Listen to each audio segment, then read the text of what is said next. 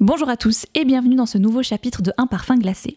Dans le chapitre précédent, nous avons retrouvé Luce qui, cette fois, a enfin pris une décision. oui, elle euh, part. Voilà, elle décide de prendre le train pour aller retrouver Nicolas en Alsace. Et puis, toute cette histoire, en fait, commence un petit peu à la. Elle réfléchit énormément, en fait. Et du coup, elle repense à une de ses anciennes patientes qui n'avait pas pu avoir d'enfant avec euh, l'homme qu'elle avait épousé parce qu'il ne voulait pas d'enfant. Et euh, finalement, en fait, il s'avère qu'il ne voulait pas d'enfant avec elle et qu'elle avait tout simplement laissé son, son rêve s'étioler alors que elle aurait pu tout simplement réagir et faire quelque chose. Donc Luce euh, repense justement à cette histoire et se dit que elle, au contraire de cette femme, elle ne va pas attendre que les choses se passent et elle va provoquer un petit peu les choses.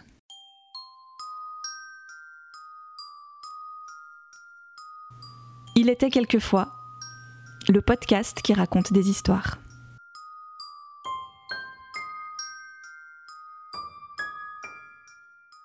Chapitre 9 Les Vernes, Noël 1946. Presque deux mois s'étaient écoulés depuis mon arrivée au Verne, et hormis ma rencontre nocturne avec Antoine suite à mon cauchemar, il ne s'était rien produit d'extraordinaire. Sauf pour moi.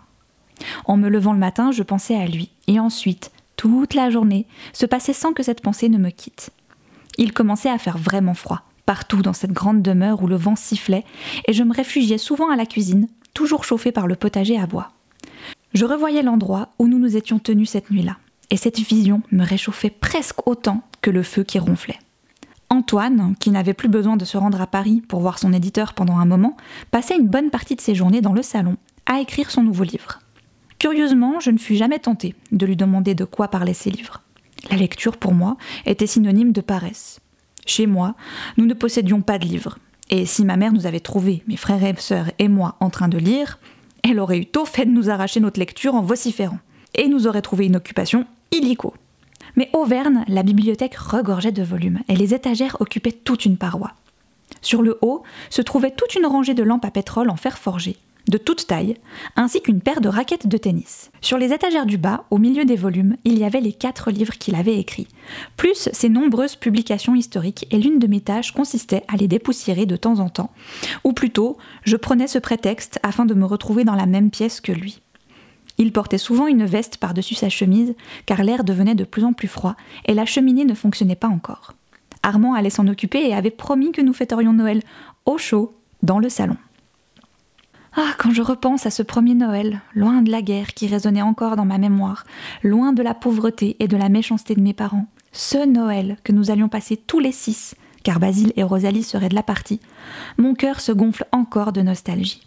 Ce fut le premier et le dernier Noël heureux, chaleureux et paisible pour moi, avant de longues années, les années après les Vernes, les années qui n'auraient plus jamais la même saveur ni les mêmes attentes.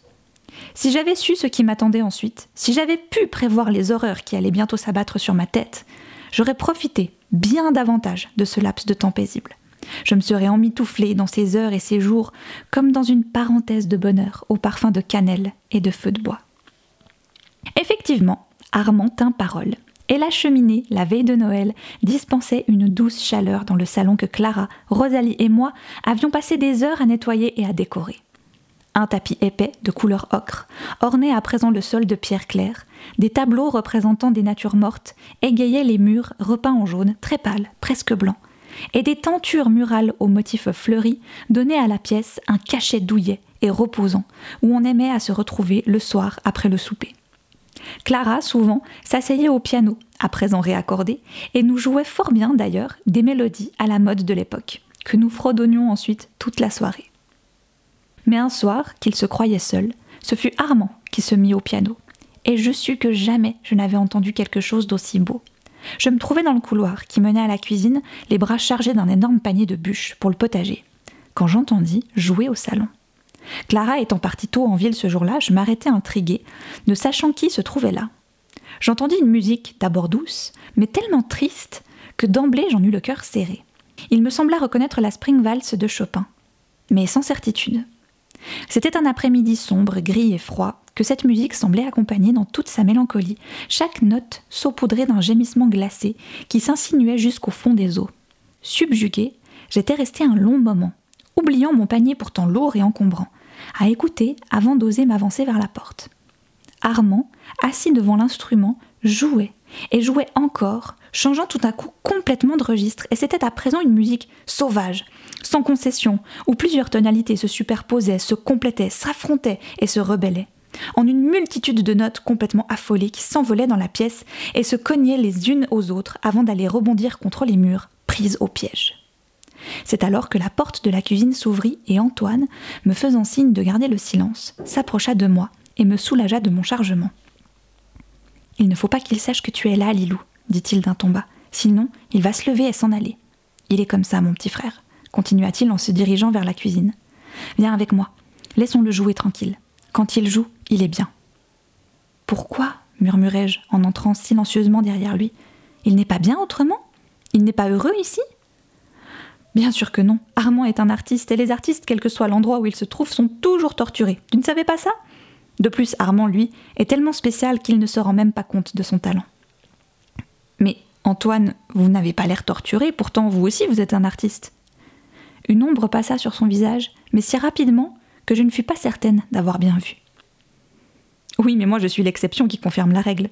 Je suis un artiste sans envergure, mais qui a réussi parce qu'il plaît au grand nombre, fit-il en souriant. Je m'aperçus un peu tard qu'il se moquait de moi, gentiment comme il le faisait souvent. Nous nous assîmes ensemble à la grande table dans la cuisine sombre et écoutâmes encore le piano jusqu'à ce que subitement Antoine me prenne la main. Depuis le soir du cauchemar, il avait souvent demandé de mes nouvelles, posant même parfois son bras sur mon épaule, et je savais qu'il s'inquiétait sincèrement pour moi. Mais jamais nous ne nous étions retrouvés seuls comme ça, dans une pièce, sans qu'il soit à sa machine ou moi en train de vaquer à d'autres occupations. Je ne retirais pas ma main, mais au contraire le regardais dans les yeux, encore un peu chamboulé par la musique que je venais d'entendre et qui nous parvenait assourdis du salon. Il était comme toujours, mal rasé, et ses cheveux noirs qui commençaient à devenir trop longs partaient dans tous les sens, et je dus me retenir de passer ma main dedans et de les ébouriffer encore un peu plus. Gêné, et afin de reprendre contenance, je me redressai sur ma chaise et lui proposai un thé. Il déclina mon offre et reprit. Lilou, je voudrais que tu te sentes ici comme chez toi. Mais c'est le cas. je veux dire, je me sens merveilleusement bien ici. J'en suis très heureux. Ce que tu m'as raconté au sujet de ton père, je sais bien que ça existe, mais tu sais. Oui, je sais. C'est comme pour toutes les choses laides qui arrivent dans le monde. On sait ce qui se passe, mais tant qu'on n'y est pas. Comment dit-on? Confronté? Oui, confronté. Tant qu'on n'y est pas confronté, on n'y pense pas. Tu as raison, on n'y pense pas.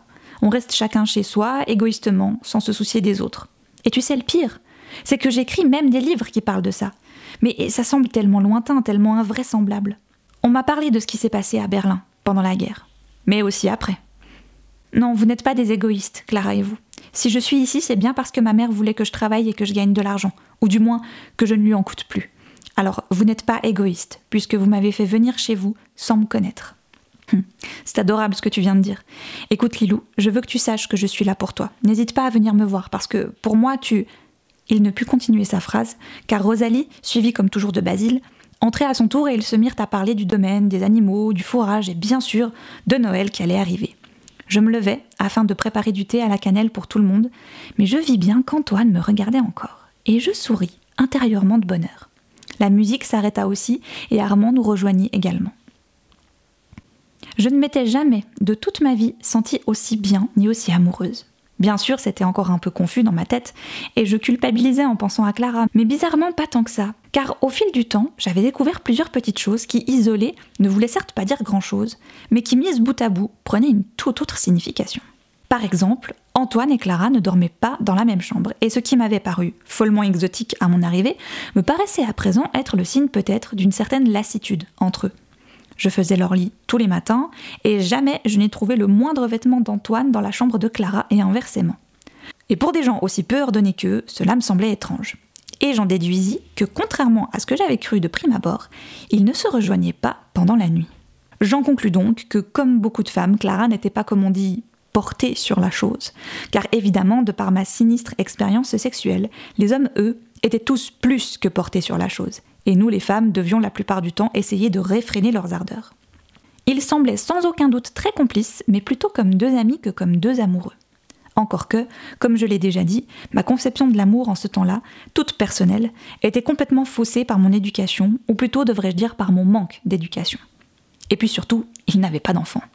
Encore une fois, selon les critères de l'époque, ils auraient déjà dû en avoir au moins un.